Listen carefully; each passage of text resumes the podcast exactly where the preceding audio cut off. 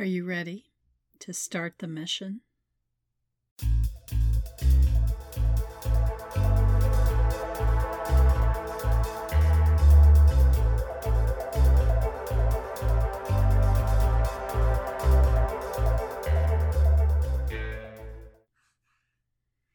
Welcome, everyone, to episode 24 of the Real Spies, Real Lives podcast.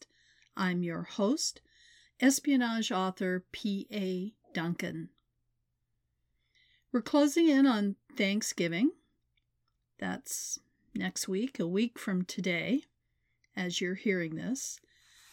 And I won't be doing a podcast next week because of the holiday and who wants to listen to me blather on when you can be blathering on with your relatives on Zoom or watching a football game. So, no podcast next week, and we'll resume the week after. I hope everyone has a happy Thanksgiving, eats too much food because that's kind of the whole point. All right, let's talk about what I'm going to read today. I'm getting toward the end of the book and Justice for All. I divided it into two parts because by the time I reached the end of the overall thread or the arc, the story arc for the three books, there were a lot of loose ends that had to be cleaned up. So I wrote a part two. And that kind of closed up all the plot holes and let you know what happened to certain people who haven't shown up in a while. And so now I'm going to read from close to the end of part one. And last week, I left off where my character, Mai Fisher, had let herself be captured by one of the assassins, actually, the only remaining assassin left to Cassandra Brown and they took Mai unconscious back to the nunnery that showed up in book two, where Mai went to look for that was the last known place they knew the Russian assassins were, and Mai went there to check it out, and she was stalked through the forest, had her car burned, and was kind of stalked again inside a Serbian Orthodox church. This was before she knew Cassandra Brown was involved, although later, when she found out Cassandra was involved, she realized, Mai realizes she should have figured it out by what happened at that church because it kind of was typical of of Cassandra. So she's gone back. Uh, she's been taken back there because she was captured. And remember, she has a subcutaneous implant, Mai does, that lets Alexei know where she is. Cassandra knows that because someone betrayed that to the CIA.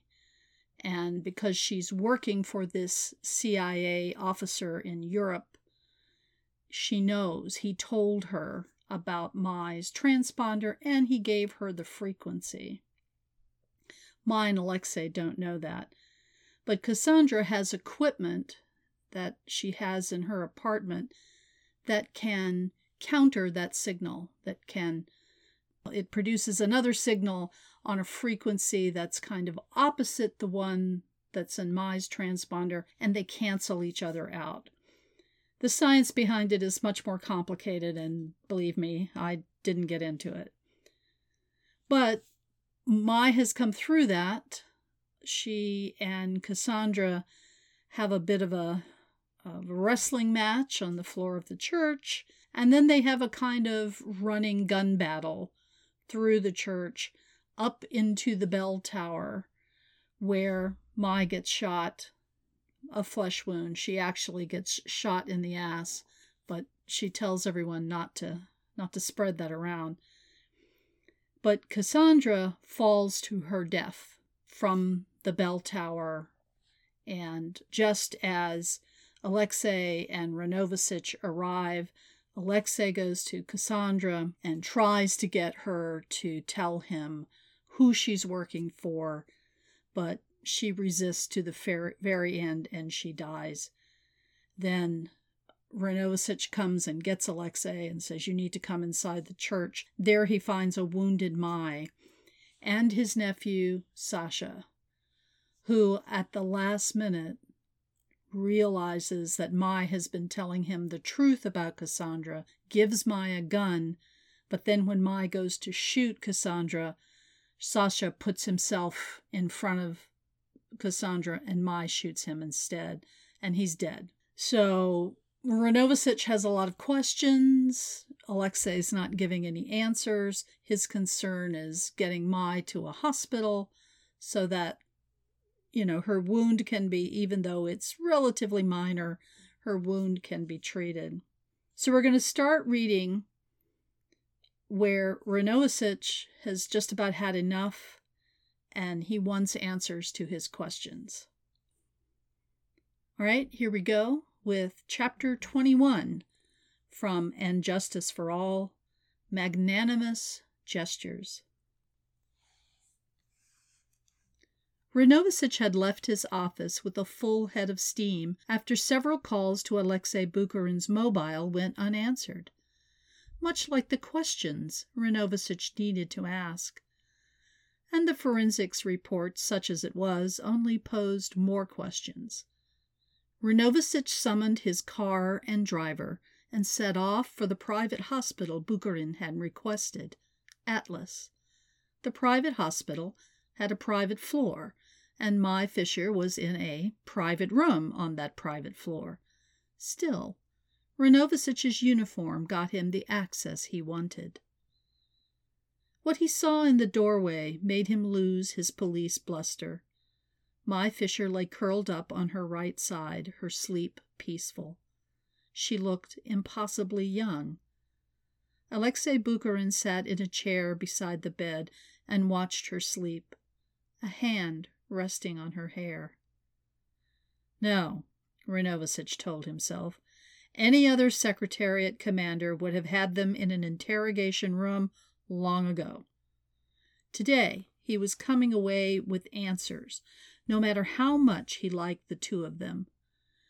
They were of a mind about things in this country, and he understood after a lifetime of replies couched in falsehood, they knew no other way to deal with anyone, including, perhaps, each other. A hell of a way to live, but their connection was strong and obvious, though perhaps more so on Bukharin's side how would he take the news from the forensics report?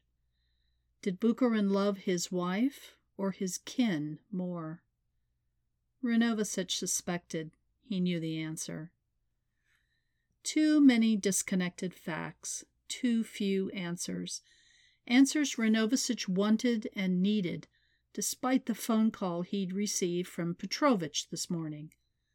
Petrovich had seen the preliminary reports and had called to stress to Renovasich the importance of diplomatic relations with Russia. Petrovich had either ignored the mention of a former CIA agent's involvement in the murders or intended to use the knowledge for his own purposes. But Renovasich was a good policeman. He wanted his answers, even if they went into a report only he would see. Renovasich cleared his throat and tapped on the open door. Bukharin's scowl turned to a smile when he recognized Renovasich. Hand pressed to his side, Bukharin rose and came to the policeman, surprising him with a Russian greeting of a hug and kisses on cheeks. How is Maya doing? Renovasich asked, trying to be formal. Getting some much needed rest. Her wound was more embarrassing than serious. The doctor indicated he may release her later today. In a day or so, when she's up and around, come to the house and we'll debrief you.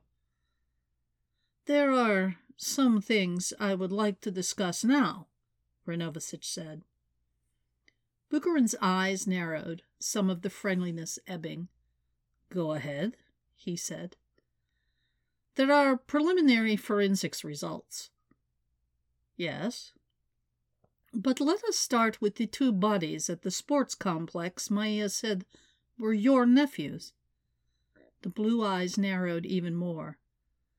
I believe we discussed that. Yes, and everything you told me sounded convenient. Did she plant identification on those bodies to mislead me? No. If the dead man at the church was your nephew, where is the other? I don't know. I hope on his way back to Russia, but don't worry.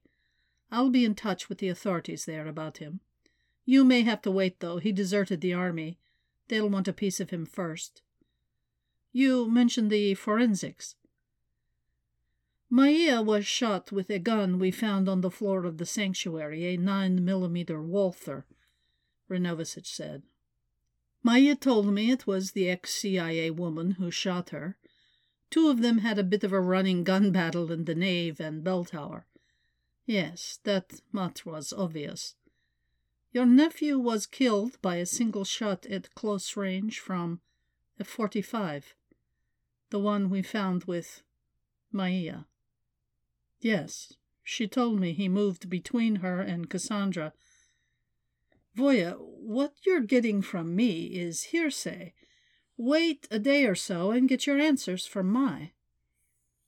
Will you be here in a few days? Slava Dubrov said you two would disappear when things got interesting. We're not going anywhere, I assure you. There was a bit of a stare down, which, of course, Renovasic lost by looking away. I am sorry about your nephew. He made a bad choice. I mourn his death, but I mourn more that he let himself get caught up in Cassandra Brown's madness. We will give you the details, together, when she is feeling up to it. Renovasic nodded and said, and I will put those details in a report that will never see the light of day. Bukharin raised an eyebrow. Why not? I have had a call from Petrovich, ungrateful bastard. He reminded me of my country's alliance with Russia. Surely you're not surprised. Of course not. It is frustrating. It is like all the other murders. Good police work gets buried because it does not align with government policy. I would think the ex CIA component would be useful in propaganda. Do you not think it would have been all over state news by now? No, it means the government. You know what it means. Yes, unfortunately, I do. Did the dead woman tell you who in the government she worked for? She didn't. But if she had, that's something I wouldn't want you to know, Voya. It would be too dangerous for you and your family.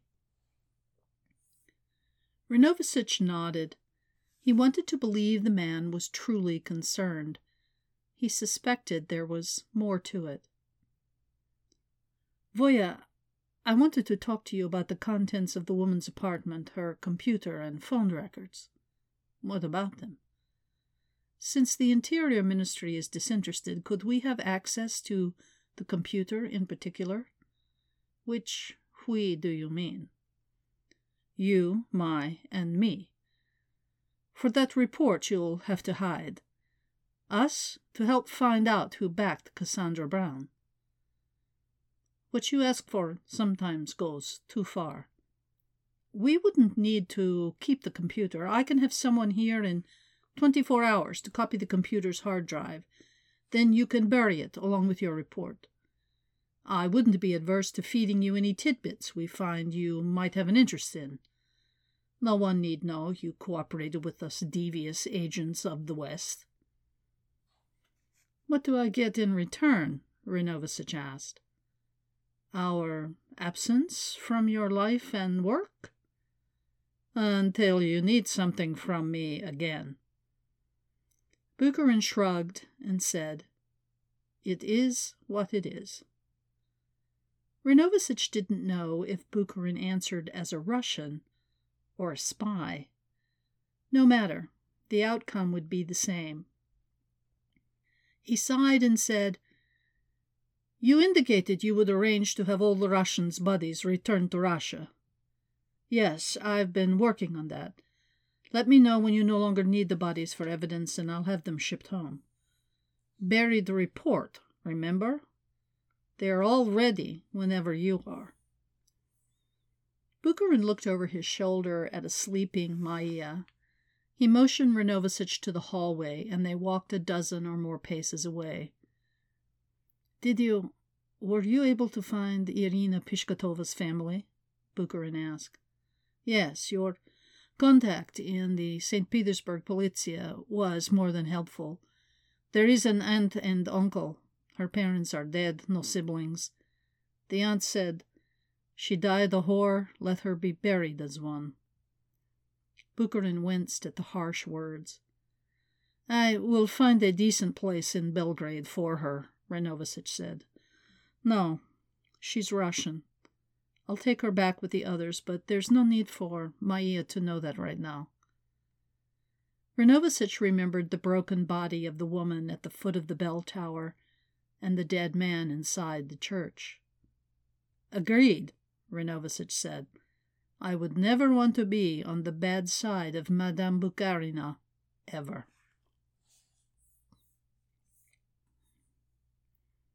Chapter 22 The Last Mission The stern faced Serbian doctor had released Mai two days before and, with a salacious leer, told Alexei to keep her in bed. But Mai was never one to laze about, even with an injury.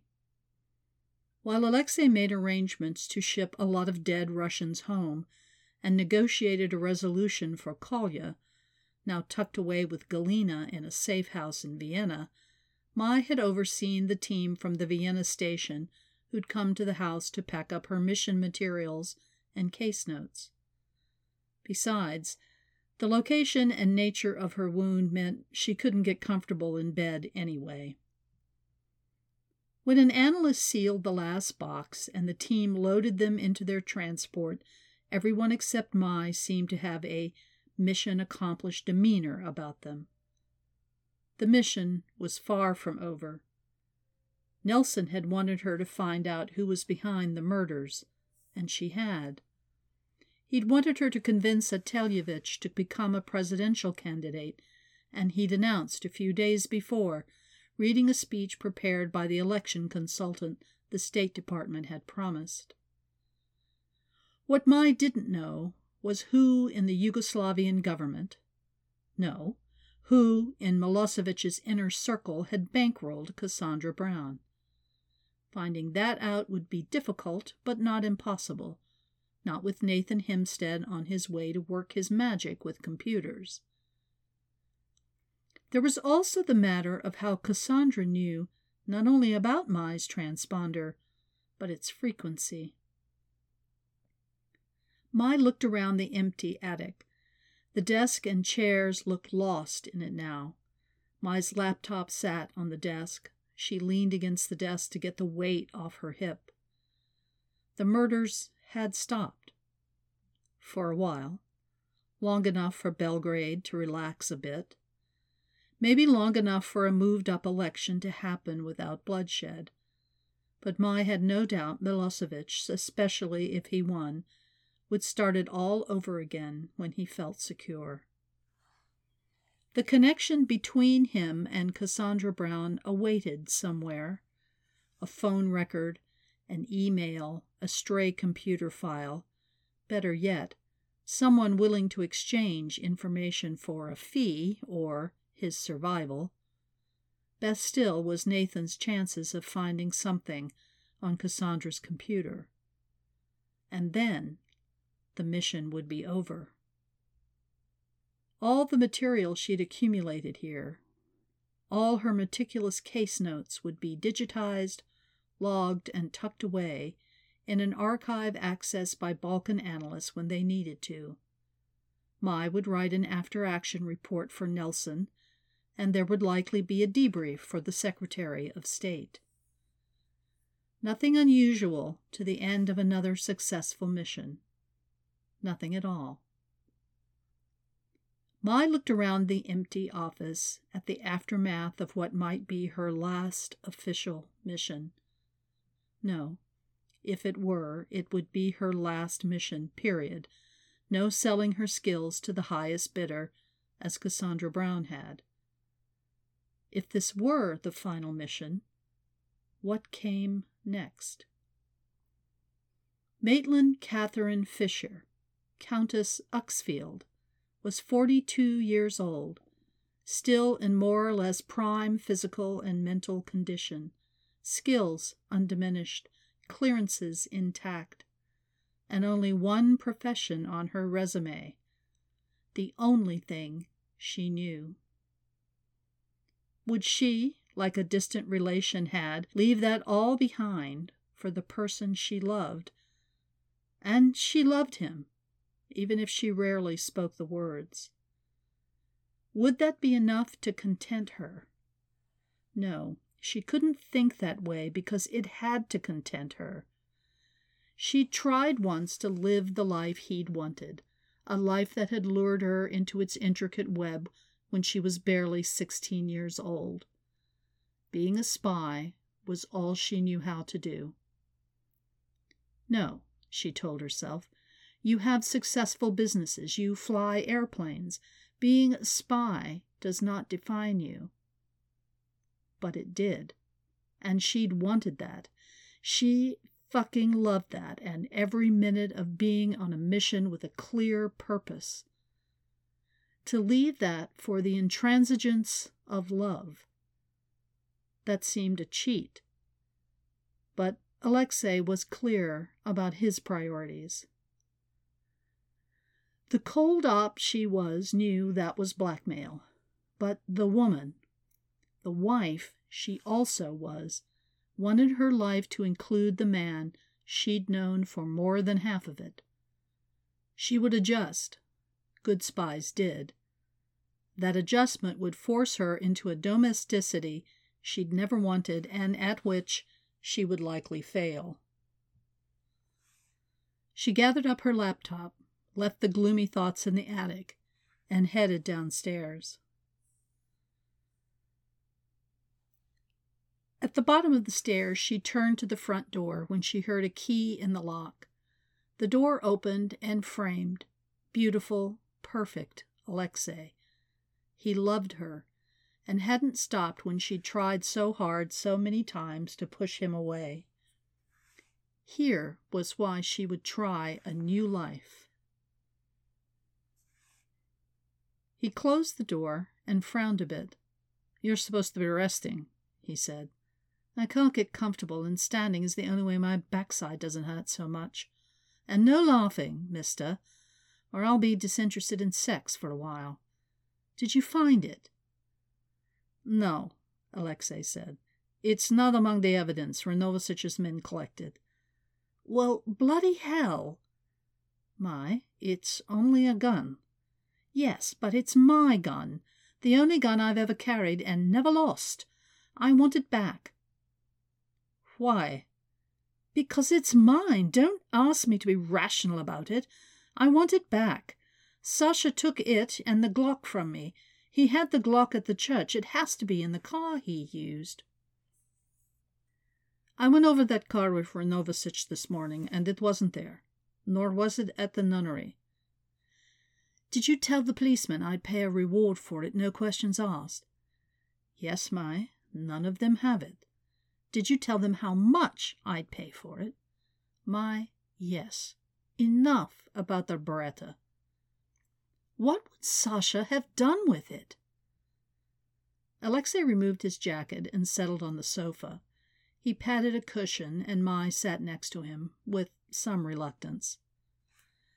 From what Kolya told me, Alexei said, Sasha was an eager student of Cassandra's. It's quite likely he disposed of your Beretta. That presupposes he knew its significance to me. Kolya admitted he may have talked too much about both of us with Sasha, an attempt to get him away from Cassandra. But why dispose of a perfectly good weapon? A psychological ploy to depress you. He raised an eyebrow, as if suggesting Sasha had succeeded. I'm not depressed. I simply want it back. With a sigh, Alexei took the laptop from her. He opened it and turned it on, typing some commands. When he had what he wanted, he turned the screen toward her.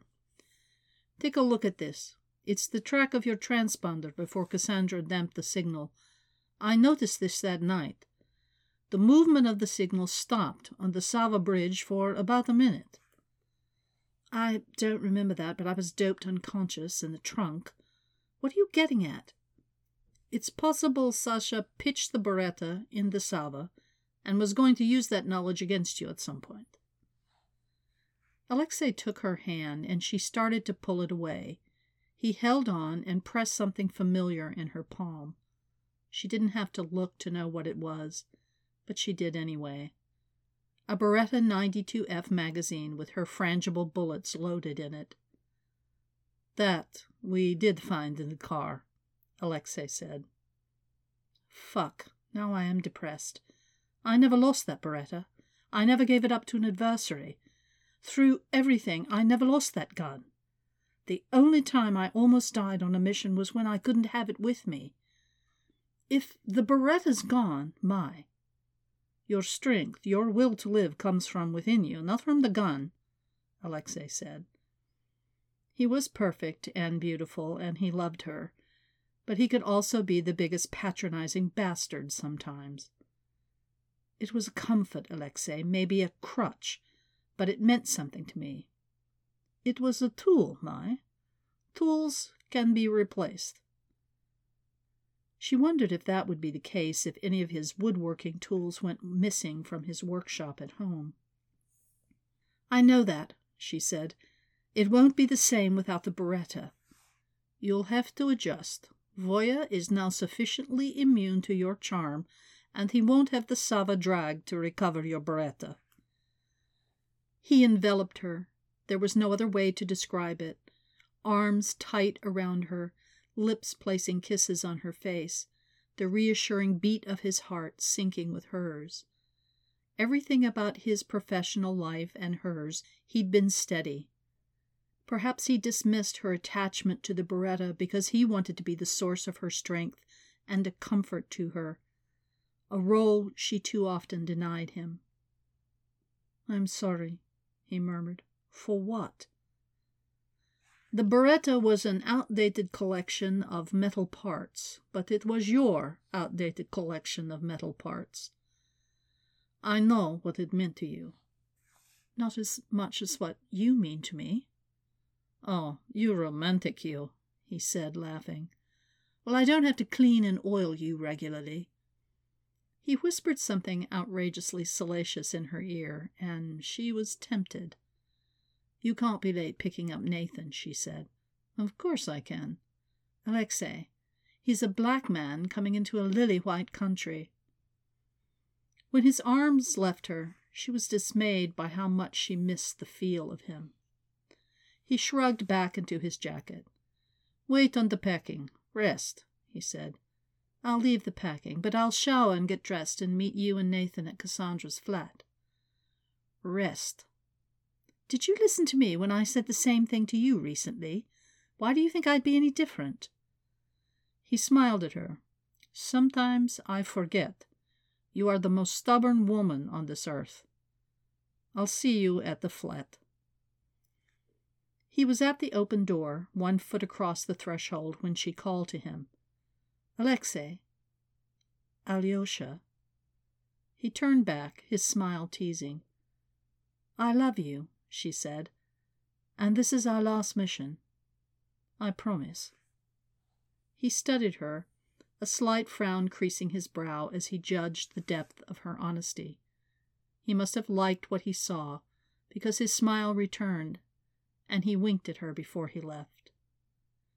Her hip began to throb in protest, but she picked up the magazine from the sofa.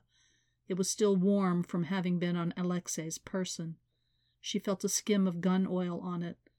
Her right hand clenched in muscle memory of the Beretta's grip, parts of it worn to the shape of her hand. Was this Providence's way of telling her to quit the game she loved before it killed her? No. That meant you had to believe in providence. She believed, and always had, only in herself. All right, we'll take a little break here, do a little bit of a commercial. And Justice for All is available for pre order, and you can pre order it at my Amazon author page, which is amazon.com slash author slash Phyllis Duncan. No capitals, P H Y L L I S Duncan, D U N C A N, all smashed together. And it will be out on December the 1st. And here's a little promo. On November 30th, the last day of November, you can get both Welcome to Belgrade, Book 1, and Dangerous Truths, Book 2, for free. So you could pre order and Justice for All for only $3.99 and then on November 30th, get the other two books for free. Three full length novels for $4. I mean, a paper, I mean, a hardback today goes for at least 28 $29 some some of them more than that which is why I've switched to Kindle for one I don't have any room in my house anymore for books and two, it's a little bit less expensive on Kindle than it is buying a paperback or a hardback.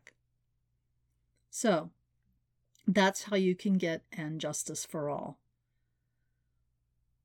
There'll be a Christmas special as well from December 21st through Christmas Day, so through December 25th, where you can get all three books for $6 under $6 actually.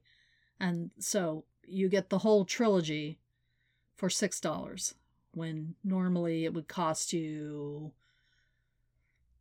about $34 for all three of them if you got them in paperback. $12, $13 if you got them for your Kindle. There's the commercial. And just a reminder again that There'll be no podcast next Thursday because it's Thanksgiving. And I hope if you're spending time with family, that you're restricting the number of people you're spending time with. It's very painful to me to not be with my whole extended family. This Thanksgiving, it's just going to be the people in my bubble, as we call it, the people that I have regular interaction with on a daily or weekly basis. And that's my daughters and their kids.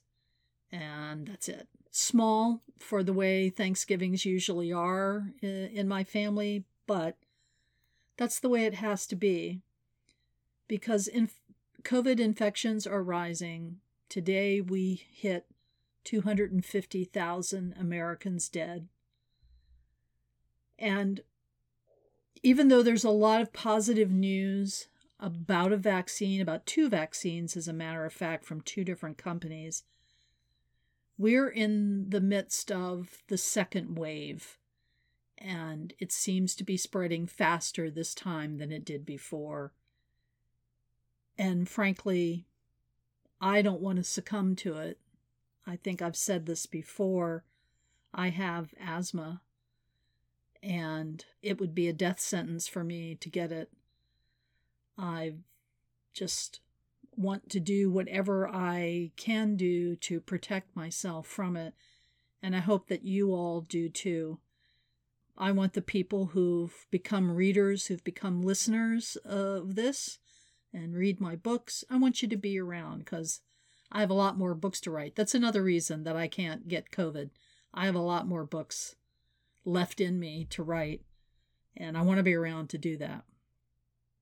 I hope your Thanksgiving is good. I hope you can get together with some family. I hope you practice social distancing and wear your masks. And remember, on Small Business Saturday, which is the Saturday after Thanksgiving, most authors, especially independent authors, are small businesses. I'm a small business. In my town, I have a business license and everything required because I make some money off the sales of my books. Not a whole honking lot, but it's enough. Well, no, it's not enough. I won't say that. But I make a little bit of money on my books. And so I'm a small business. Most every author I know right now is a small business, even some authors who are traditionally published, because you have to be responsible for all the things involving your authorship, your marketing, etc. So remember authors on Small Business Saturday and buy some of their books. We would love that. It would just like make my whole holiday season. It would make my 2020. And that's saying a lot because 2020 has been pretty bad so far. All right, commercial over. Pontificating about wearing your mask and staying safe over. Let's read another chapter, or maybe two. Depends on how long it'll be. Let's get back into it with chapter 23 of And Justice for All. A little subterfuge goes a long way. Nathan Hempstead had been Mai Fisher's first recruit.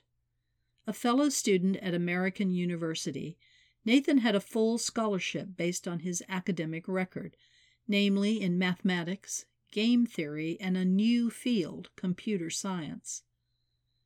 Nathan had chosen American University over MIT because his only family, his mother, ran a modest motel 60 miles from D.C. She had inherited it from her mother, who'd opened it in a time when its vacancy sign read, Colored Only. It had kept Nathan in clothes and books in high school and she now operated it as a long term rental for people who couldn't afford regular apartments. His mother had hoped Nathan would get a basketball scholarship, but gave up on that when he achieved no more than five feet nine inches of height. He'd shown no proclivity for football other than tripping over his own cleats. The physics of baseball fascinated him more than playing it. So she emphasized good grades most often with a lecture, occasionally with a belt. As one of the few blacks in a rural southern high school, he added to his outsider status by forming a chess club, a math club, and was the school's weather prognosticator. However, computer science in its fledgling state was his passion.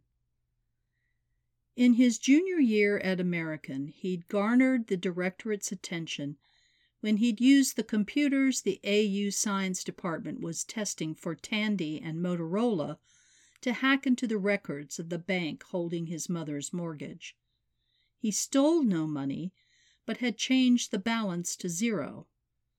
Though a relatively new crime, the authorities found him easily enough, and he didn't help his case when he informed the dean he didn't want his white savior help.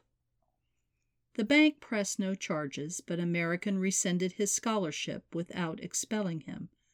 His mother couldn't fund his final year at AU, no matter how well her business did, and that's when Nelson had Mai step in.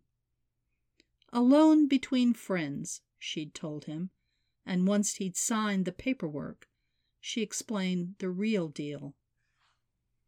He would become the directorate's first cyber expert he would get to hack into whatever he could, but only for the directorate. He could develop software and hardware for the directorate's use and could also develop non classified versions for his own fiscal benefit.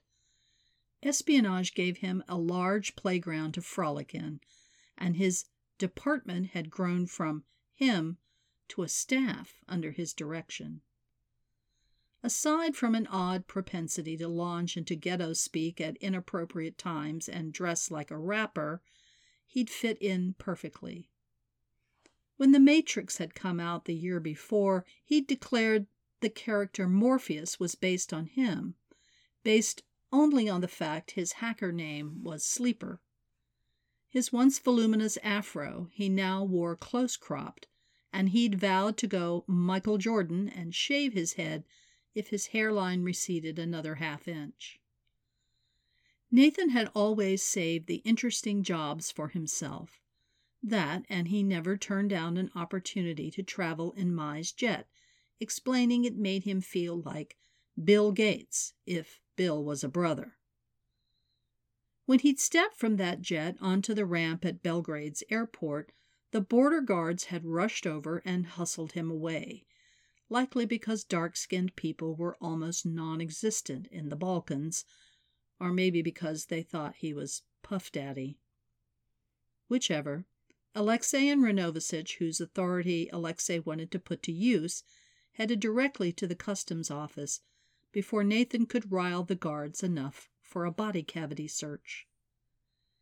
The airport fell within Renovasich's jurisdiction, and he was a secretariat commander, airport security and the border guards respected the uniform and led him and Alexei to where they held the black one.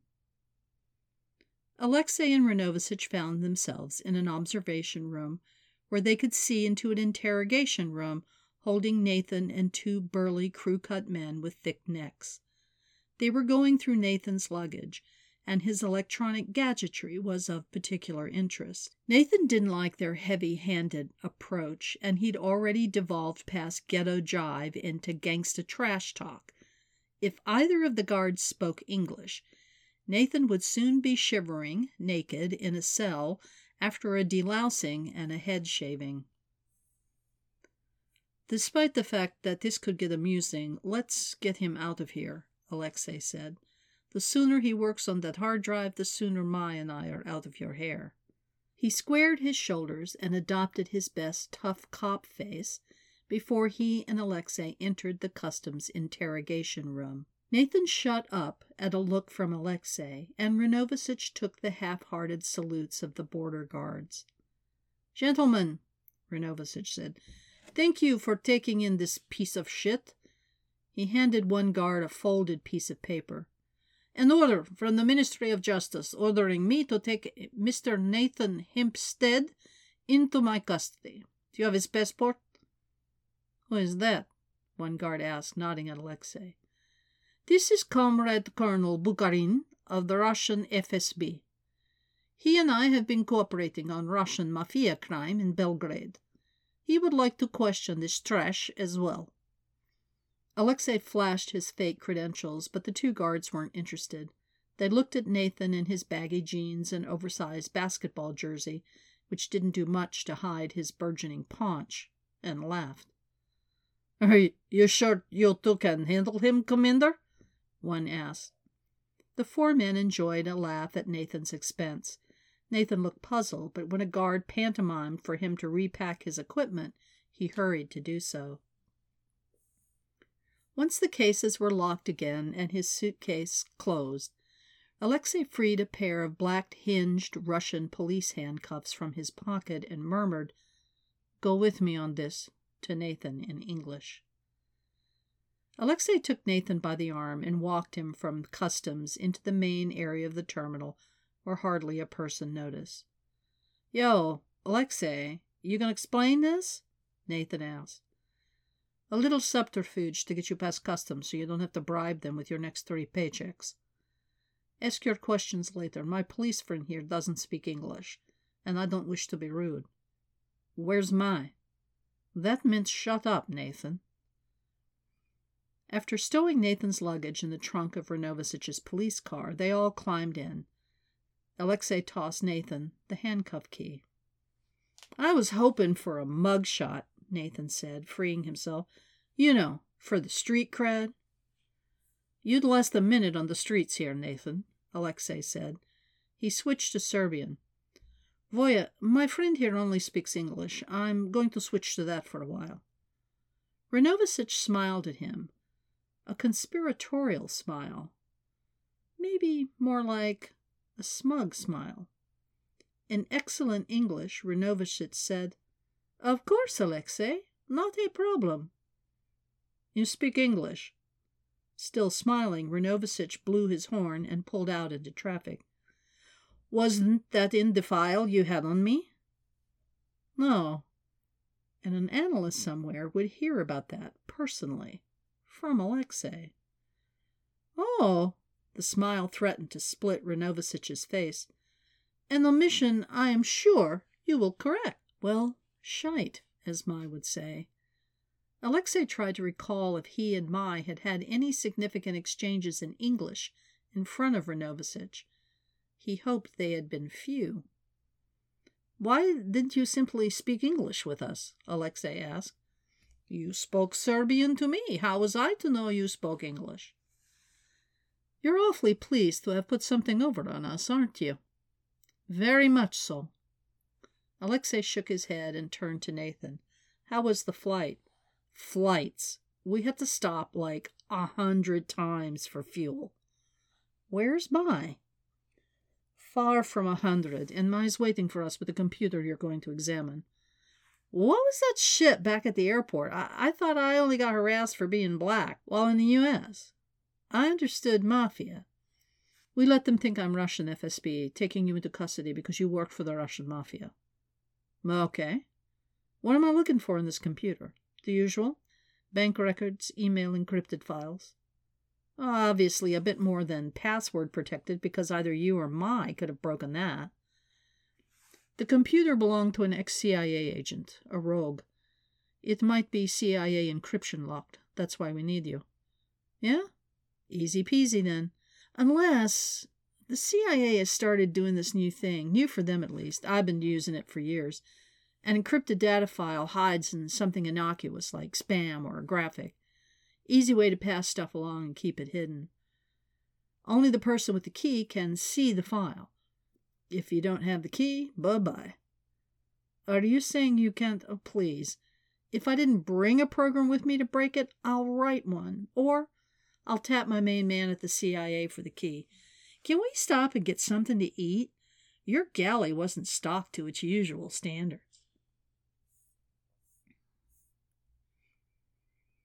Chapter 24 Do Cyberhounds Dream of Electric Trails? Mai stood in the small living room of what had been Cassandra Brown's Belgrade flat and looked out the picture window. Mai could see why Cassandra had picked this place. The view of the old city was charming. If not for the modern cars, you could feel as if you were back in time, a simpler time before spies and intrigue.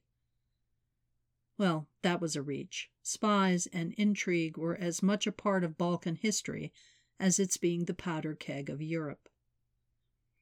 She listened to Alexei and Renovasich as they spoke in soft tones, in English no less, as they went over Cassandra's phone logs, marking numbers to have directorate analysts examine deeper.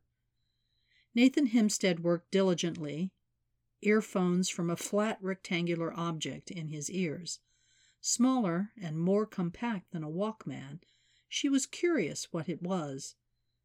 She also knew once Nathan was in the zone, he hated being interrupted. Nathan bebopped to whatever he was listening to on the device. To an untrained eye, the haphazard arrangement of his equipment, the tangle of wires and cords, the stack of depleted styrofoam coffee cups, might seem unprofessional, but it was how he worked best. It's called an iPod, he said, not looking up. What? He picked up the device. This. Not available to the public until October next year. Steve gave me a prototype to test. Steve? Oh, you mean Jobs. Yeah, who else? And no, you can't have it, but I'll see if he has another one lying around. Yes, you can look at it. She walked to the tiny dining table where he'd set up shop. When she reached for the iPod, she hissed as her gluteal muscles protested being stretched. What's up with you? Nathan asked, eyes never leaving the various monitors set up around him. A stitch in my side. Stitch like you run too long or like sutures? It's nothing. Right. Alexei's walking around like his insides might spill out if he takes a wrong step, and you're so pale I'm thinking we're close enough to the Carpathians. I should have brought Buffy Summers along. I know exactly why you'd bring Buffy the Vampire Slayer with you, and it wouldn't be for staking the undead. Listen to you with the pop culture reference, Nathan said, grinning. Well, Natalia doesn't miss that show. So? What is it? I'm fine. Sure. Don't confide in a friend and coworker. It's because I'm black, isn't it? Nathan, you're black. All these years and you never told me.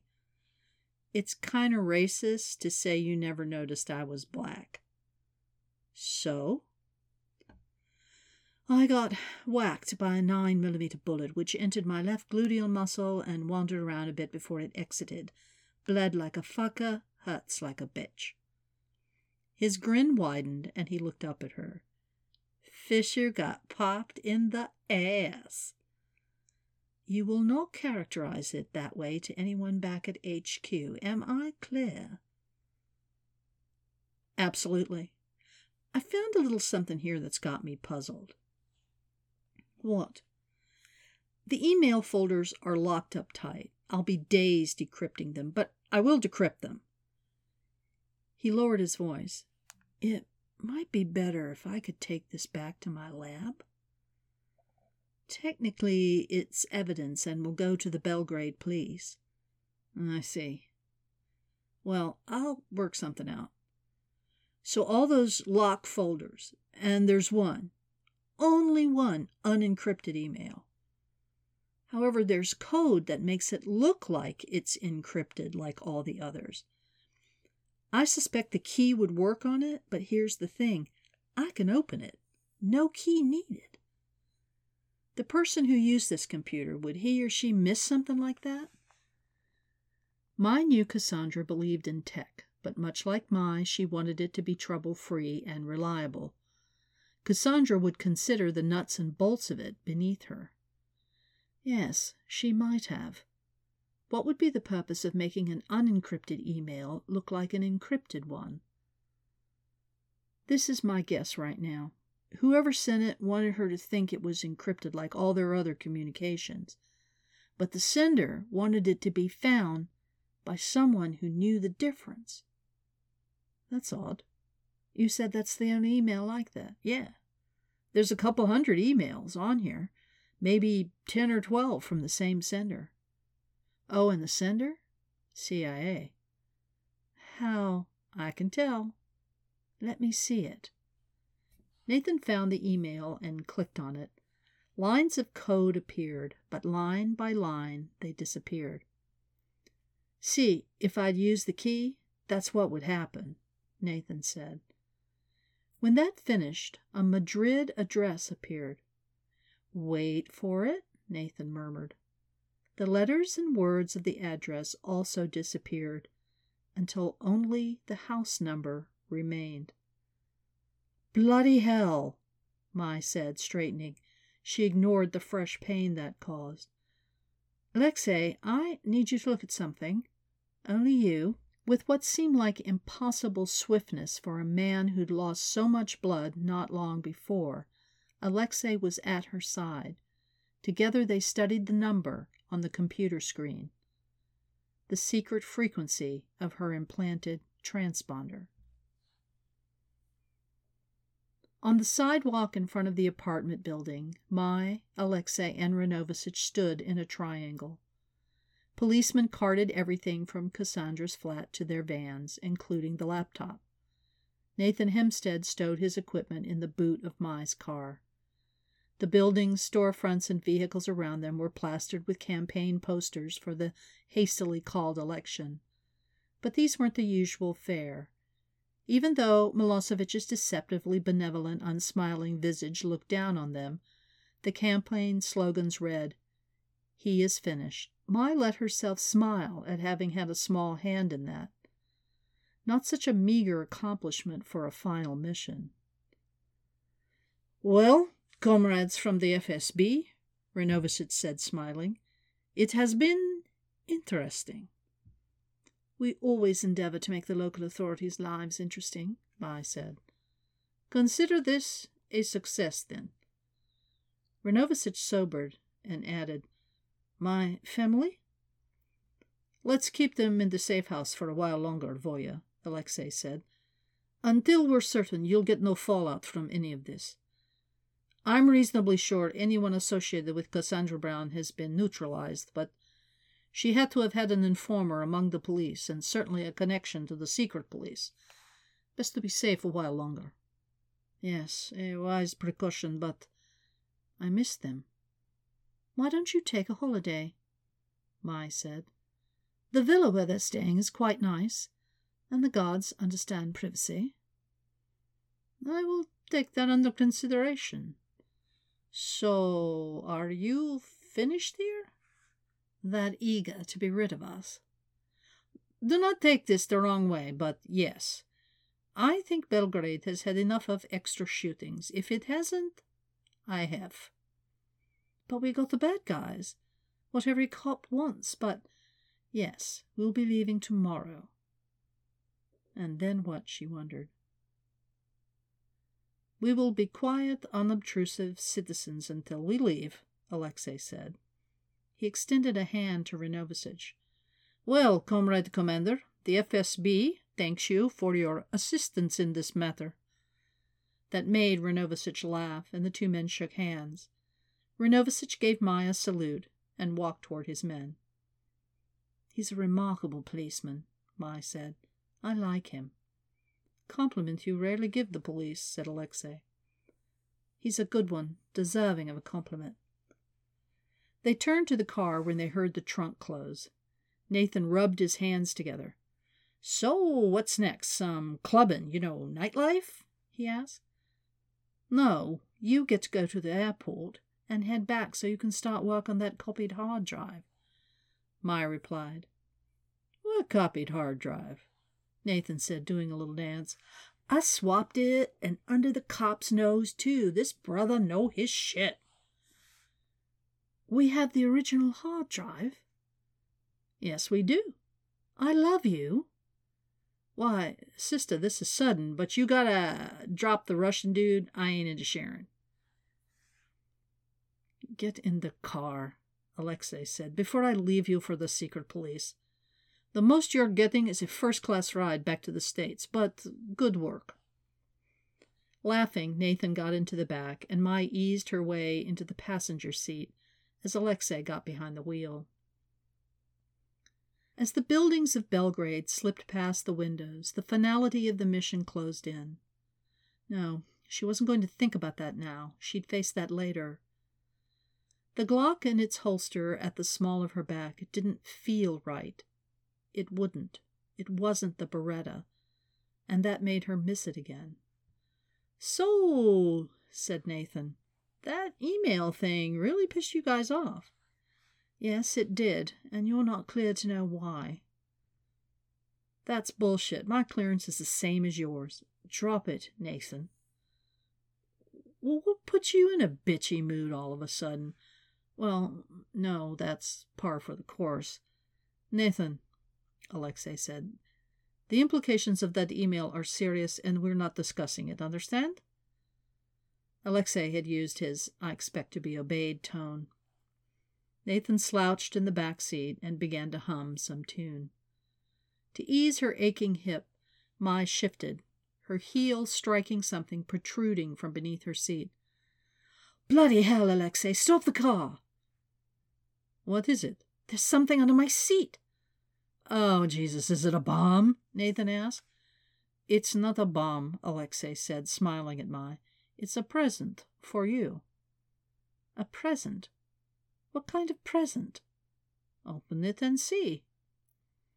She had to pinch her lips shut to keep from crying out when she bent over to pull the box onto her lap. Square, about a foot on each side, it had some heft to it. Thick gold paper formed a sleeve around the box, and Mai slipped it free. Embossed on the wooden box was a symbol, a circle with three arrows. The letters P. Beretta formed an arc inside the circle. What is this? Open it. She undid the latch and lifted the lid. Nestled in velvet lined depressions were a Beretta handgun, two magazines, and a hand tool leather holster, wet stretched to fit the gun perfectly.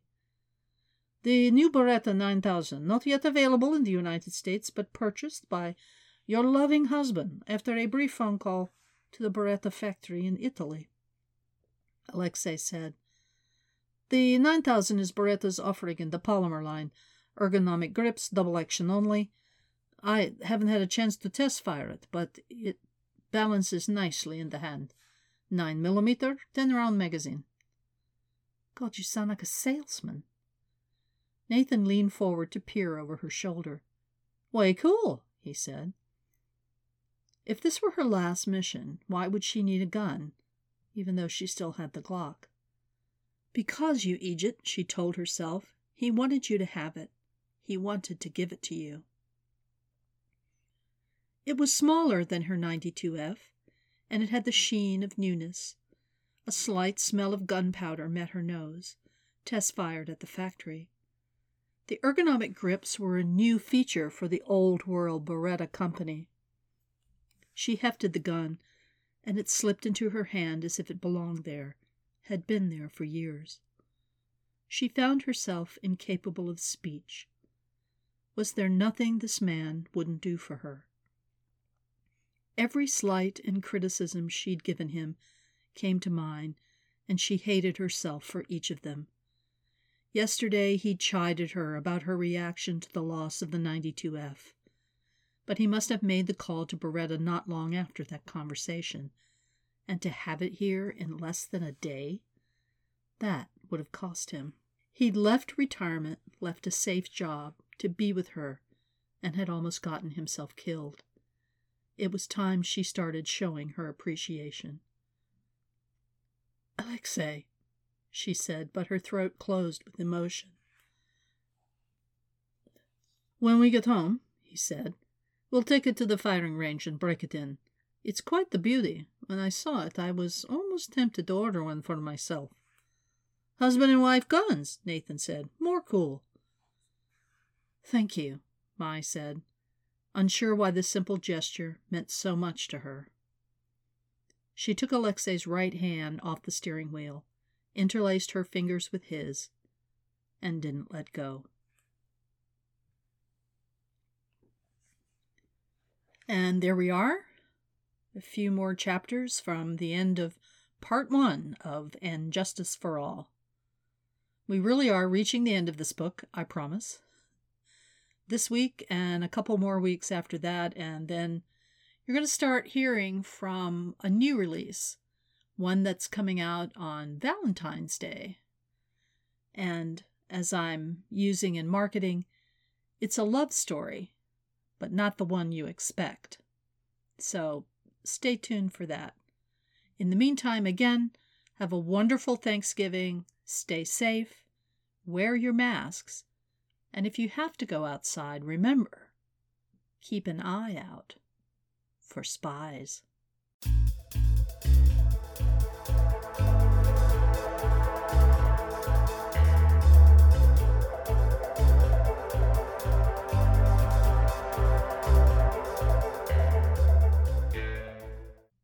This has been a production of Unexpected Paths Radio.